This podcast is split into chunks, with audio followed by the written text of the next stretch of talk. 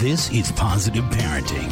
Parenting expertise and advice from best selling parenting author and national newspaper columnist, Mr. Dad, Armin Brott. Hello and welcome to Positive Parenting. I'm Armin Brott, the founder of MrDad.com. New parents are almost by definition anxious people. And the seeds of that anxiety come in small bundles of unsolicited comments and advice whispered by coworkers, relatives, and a robust media that pumps out unreal images of parenthood. They're morsels of must haves that no mom or dad can forget. Overbearing, if I were you, tidbits from friends. And finally, the hushed and mysterious, everyone who has ever had a baby challenges that come from the media that brims with pictures of celebrities strolling their newborns through Central Park. Now, don't get me wrong, not all of this unasked for advice that's coming your way is without merit. You should absolutely buy a safe and convenient car seat and have it installed properly. And yes, you should be thinking about saving money for your child's education. But there are a lot of things that you don't need to do. And in this part of today's show, we're going to be speaking with a pediatrician who's got more than three decades of experience, who's going to help guide us through the earliest moments of your child's life and help us to parent with common sense and confidence. His advice is clear and sensible, and best of all, at least from my perspective, brings in the latest scientific data and research. And it all starts when positive parenting continues right after this. More with Mr. Dad, Armin Brott, after this from the MrDad.com radio network.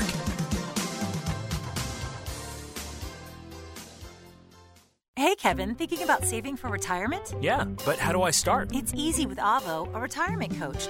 Let's learn the Avo bet. A is for taking action. Not anxiety? No, Kevin, you're gonna be fine. You sing? Barely.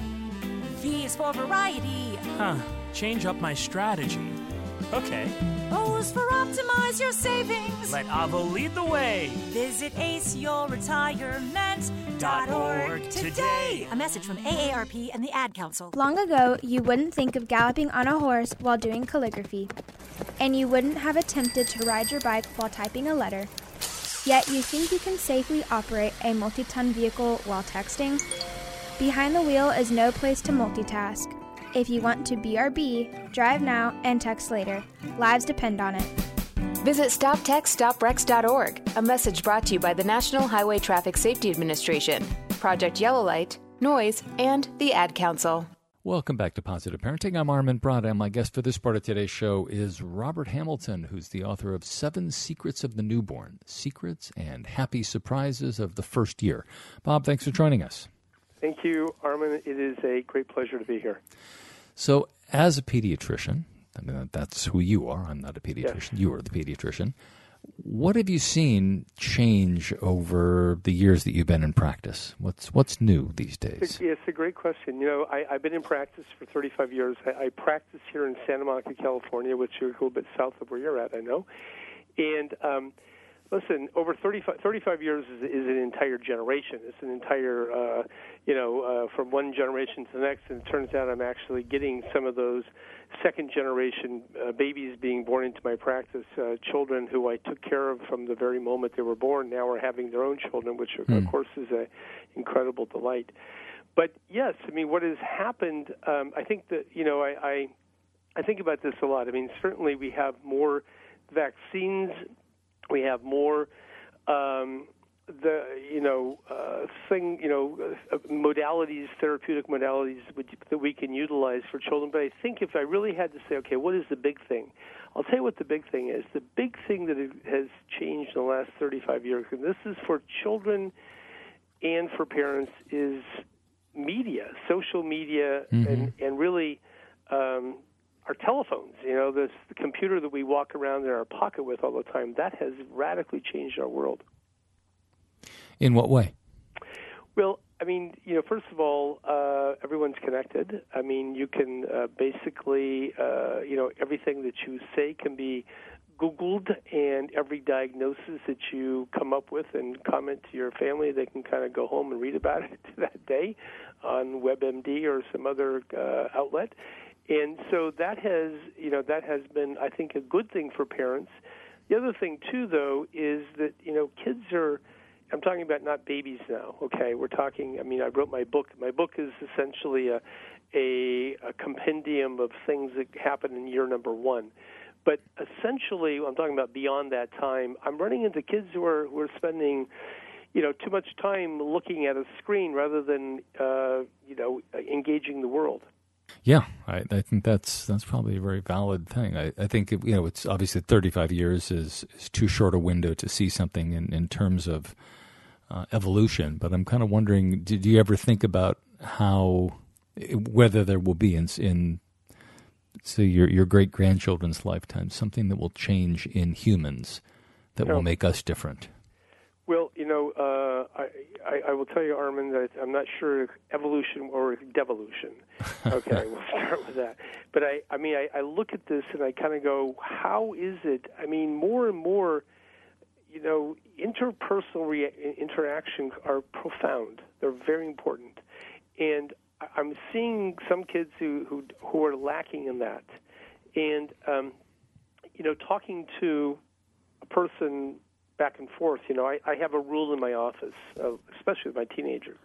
You know, if they walk in and look, every teenager I have has got a something. They have a, a smartphone, uh, and they're they're usually with their head down, and they, you know, I kind of walk in the room and they kind of grunt. I go, "Hello, are you there?"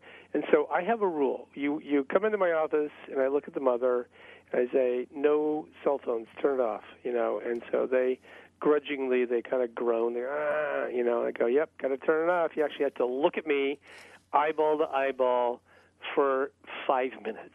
Okay, hmm. and so they, we we do that, and that's what I do.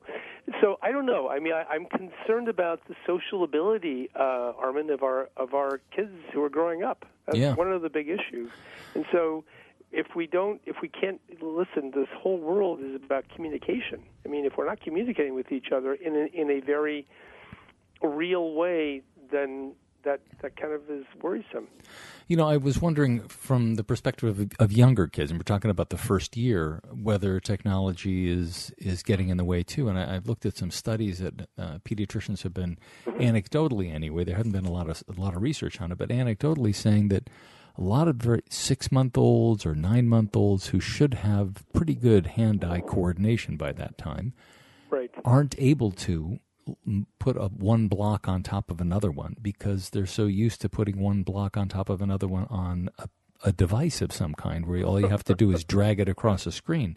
Right. And balancing something is is much different when you're actually trying to balance an actual object instead of an image of one. And uh, have you seen any of that in, in your practice about you know, I, I haven't. I muscle? mean, I, I mean, I, I don't doubt that maybe that is happening, but I don't actually see it per se. Uh, also, you know, children with the American Academy of Pediatrics, and I am I'm all about this, and I tell my I'm kind of a little bit of a, uh, a little I get up on my you know my soapbox and and drive my patient uh, and my parents crazy. But you know, I tell them, look, no screens for two years. So anyway, and and I will tell you that the majority of my parents, I have wonderful people in my practice. I want you to know that.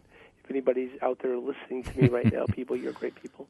But anyway, they're great people, and they and they hear me, and they and they get it, and they they try to keep their kids away from screens, and definitely if you're talking about like Tetris or something like that, where they're doing you know this kind of you know that that kind of game.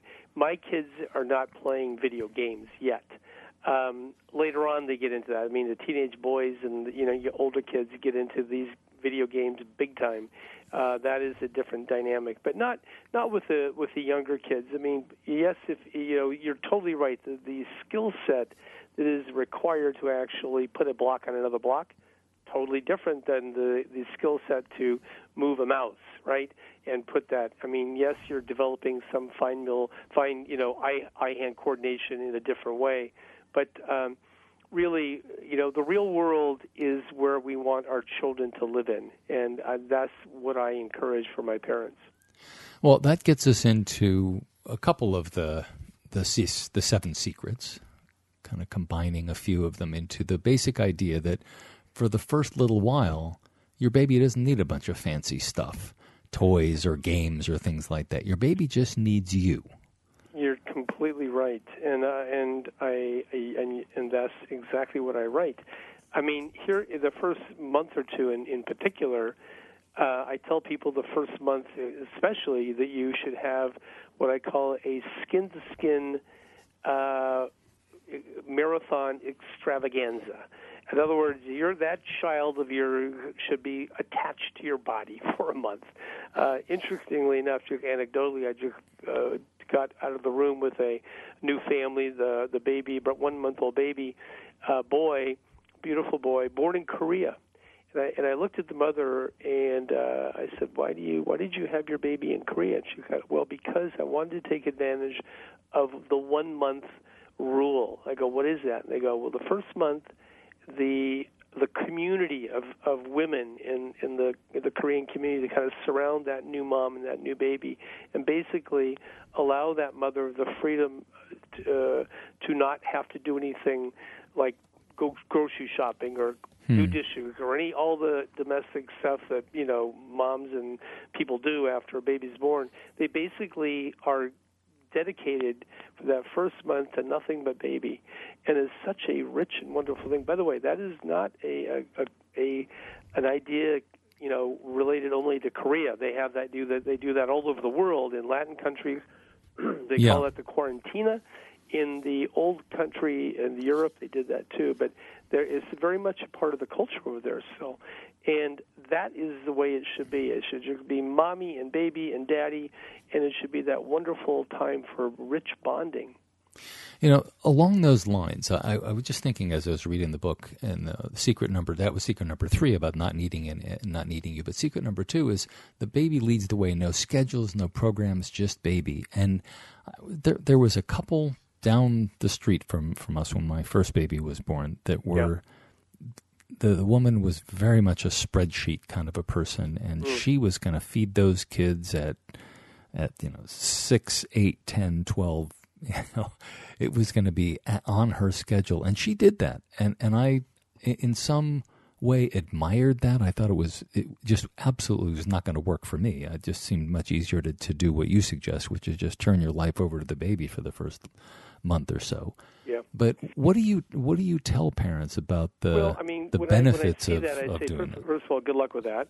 Uh, yeah. You're going to be you're kind of setting yourself up for frustration, uh, and really the reality is that having children, Armin, and my my wife and I, I want the world to know we have six beautiful children. They're now grown but it's wonderful. And and you know what? It's quite organic. Talking with Robert Hamilton, the author of Seven Secrets of the Newborn, and we're going to take a quick break. When we come back, we'll keep talking to Bob. One in three adults has prediabetes. One in three. That means it could be you, your football buddy, your football buddy, or you, your best man, your worst man, you, your dog walker your cat jogger. While one in three adults has prediabetes, with early diagnosis, prediabetes can be reversed. Take the risk test at doihaveprediabetes.org. That's doihaveprediabetes.org. Wait, did they just say one in three adults has prediabetes? That's 33.33333% of adults. That means it could be me, my boss, or my boss's boss, or me, my favorite sister, or my other sister. That's seven members of my 21 person romantic book club. Wait, the one in three could be me, my karaoke partner Carol, or ugh, my karaoke enemy Jeff. I'm to take the risk test at doihaveprediabetes.org. Brought to you by the Ad Council and its Prediabetes Awareness Partners. 180 over 111, and I had a stroke. When I woke up, I couldn't speak or walk. 145 over 92, and then I had a heart attack. 182 over 100, and I had a heart attack and a cardiac arrest, and then a stroke. Everything changed. It felt like my life was over. This is what high blood pressure sounds like. You might not feel its symptoms, but the results from a heart attack or stroke are far from invisible or silent. 150 over 90, and I had a stroke. If I would have followed a treatment plan, I would not be in this situation. 180 over 110, and I had a stroke. And I'm 33, so I never see this coming. If you've come off your treatment plan, get back on it or talk with your doctor to create an exercise, diet, and medication plan that works for you. Go to loweryourhbp.org. head to toe. Everything's changed head to toe. Brought to you by the American Heart Association, American Medical Association, and the Ad Council. Welcome back to Positive Parenting. I'm Armin Brott. If you're just joining us, I'm talking with Robert Hamilton, who's the author of Seven Secrets of the Newborn Secrets and Happy Surprises of the First Year, and wanted to to get over a little bit. You were talking about how that things will kind of take place and the baby will get into a rhythm and that all you have to do is is follow the baby's lead in a way. But I'm wondering about secret number four, which is that solid and healthy families don't happen by chance, they're created with deliberation. Talk us through the deliberative process there. Sure. Um, I think that, you know, in, the word intentional is such a, a powerful word. And, you know, you, you yes, there's a certain amount of uh, free formness that I that we all um, that I, I I like and I like to see, but really when you're thinking about the bigger picture of okay you you are now caring for a human being and this is a incredible incredible responsibility and this is a good thing. I mean we're talking about individuals who have been living uh, life uh, either single and now they're married uh, hopefully uh, and they're they have a relationship and they have a child okay? Well this is a a deep and profound thing to actually have a life that uh, shares your DNA for better or for worse. and now you are now you have a kid, okay? And I think that everybody out there, and, and I talk to people all day long, Armin. I say, do you want life to be better for your child or worse for your child? They go, better.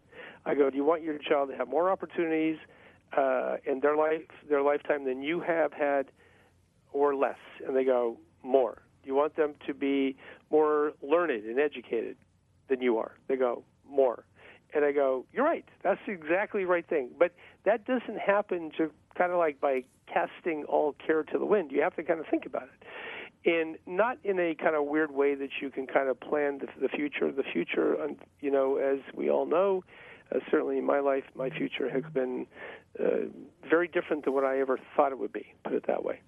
Um, but that being said, you can do some. There are some things that you can do, and I think one of the the best things you can do is you need to lay those foundations. And I, I talk about, you know, um, the fact that, you know, I talk about the touchstones of a family, okay, and in that chapter, and I they I'll tell you four of them. What the, the four cornerstones, if you will, are what do we believe, what kind of parents are we going to be, what community do we belong to, and the health care of your child. I think those are very four very uh, important uh, foundations, if you will, of a healthy uh, a healthy uh, family. And uh, what do you believe? I mean, I think that you know, I, I happen to be a, a Christian. I have happen to believe that there's a God in heaven who loves me and loves my children, and I tell them that. And you may not believe that. If you if, if you don't if you're an atheist or you don't have a, a, a that kind of sense of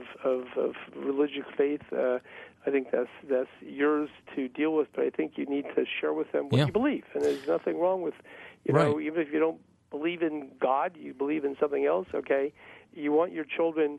Um, you want your you want to share your faith with your children. Mhm. I, I happen to Yeah, I think in God. that's- that's and I important. have done that very much.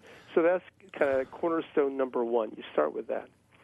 Um, number two, uh, I talk about the kind of parenting you're going to be. Their parents need to be mindful of how they how they parent. And we, we talk about helicopter parenting. These are parents who are micromanaging their children. They hover over them, hence the word helicoptering. And they try to engage their children in every aspect of their life.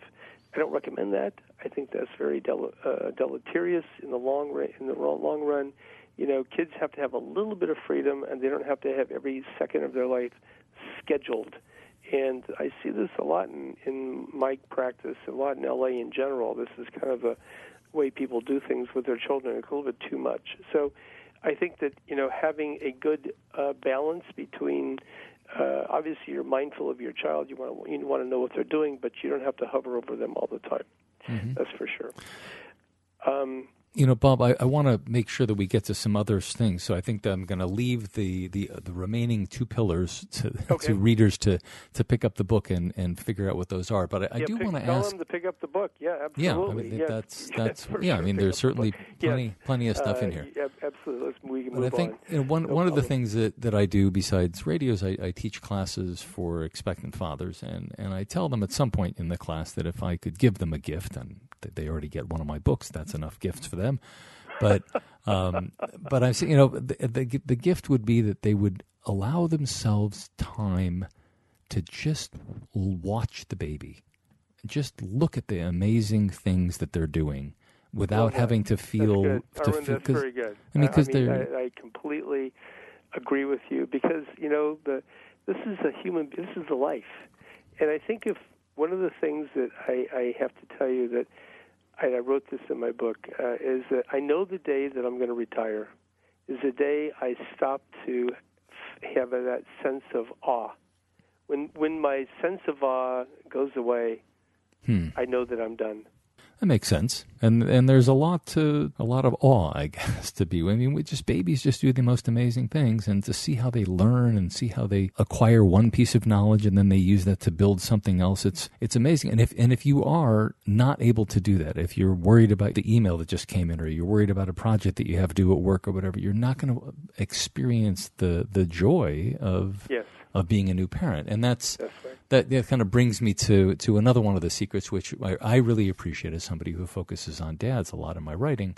Moms and dads are equally important when raising a baby. That is a message that is so needed, and I, I've been writing about it for 20 years, and it still hasn't sunk in with a lot of people that that dads, okay, they don't have the pregnancy, they don't have the physical connection, but they are just as important, and babies need them in their lives. Talk about that. Yes, yes, they do. What, well, I mean, th- this is kind of obvious. I think if you stand back and look. I mean, uh, first of all, um, um, I have, I do have many moms in my practice who are single moms, and and they, God bless them, they do, they do a, a good job, and, and and they love their children, but.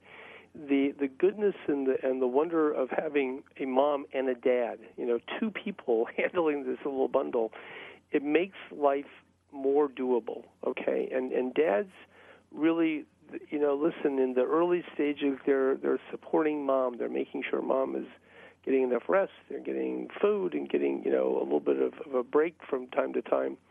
Uh, that's obviously a very big part of being being a dad being a loving husband really.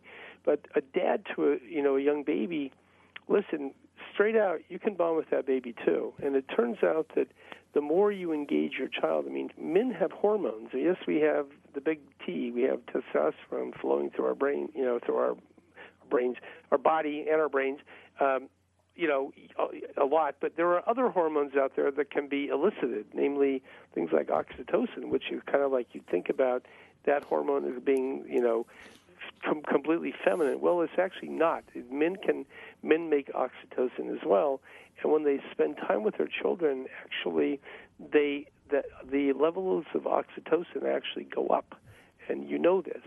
Um, Armin, you you're well aware of that, and that and you we men bond to their children too, and it's critical we bond with our children because in the big picture of life, children who have fathers involved in their life simply do better in life, and I and that Yeah, can be that's absolutely true. Plenty you can you know the data better than I do probably. But you go right ahead. No, you. I mean, you know that you know these kids. They have, uh, you know, dads. You know, by just being there and being, you know, and not being there, you know, as a mute, uh, you know, piece of wood in uh, at the dinner table, but engaging your kids. What are you doing? What you know? What's happening in your life? How did school go today? I'm talking about that being that kind of being there. These kids who have, you know, come from these families have less uh, delinquency. They do better academically.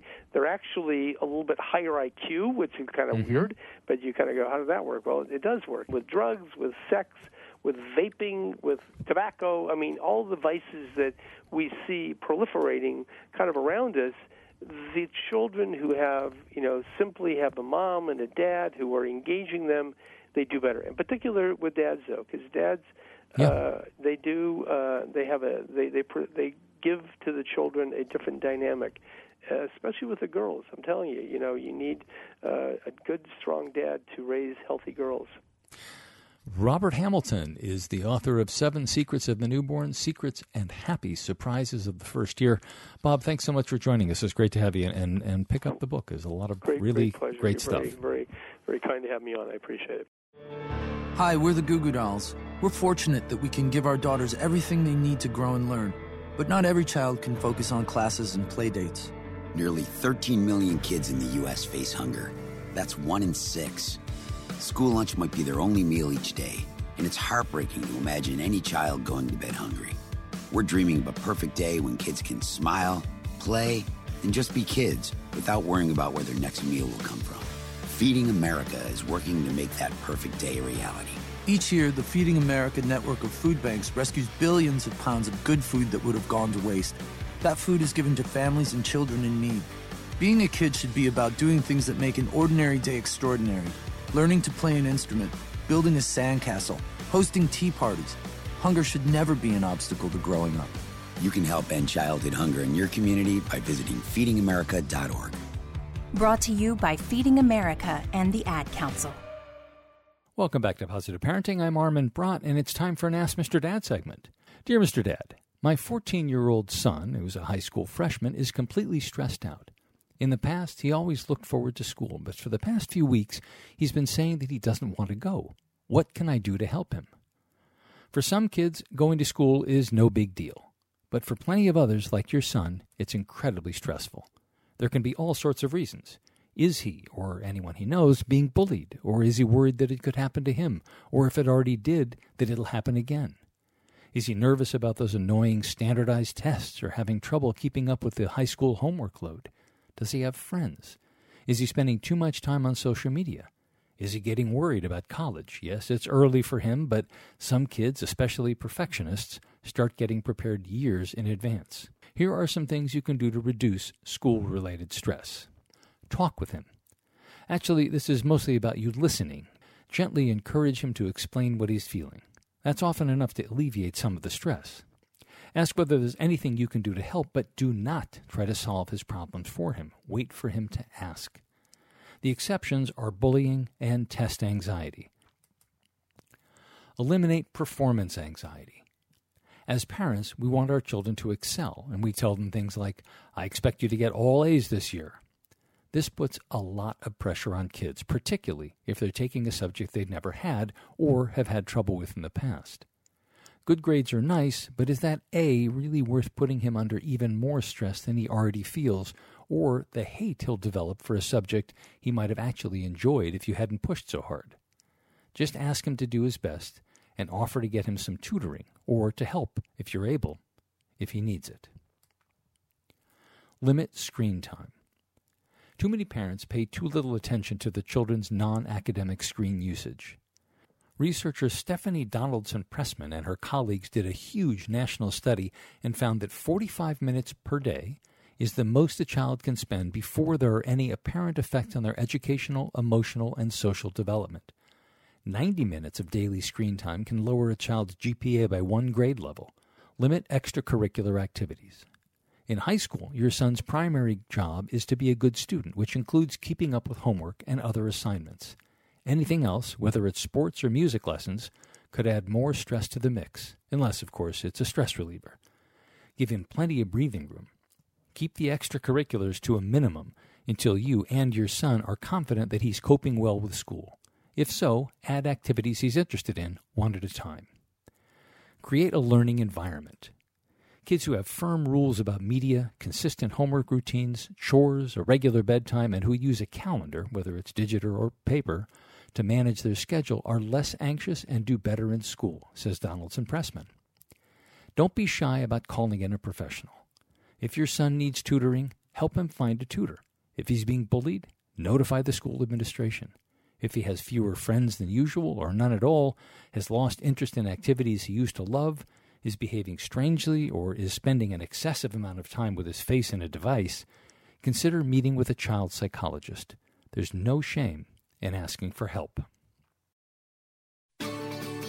Thanks for listening to Positive Parenting. You can get more information on today's show and what we're working on in the weeks ahead at MrDad.com.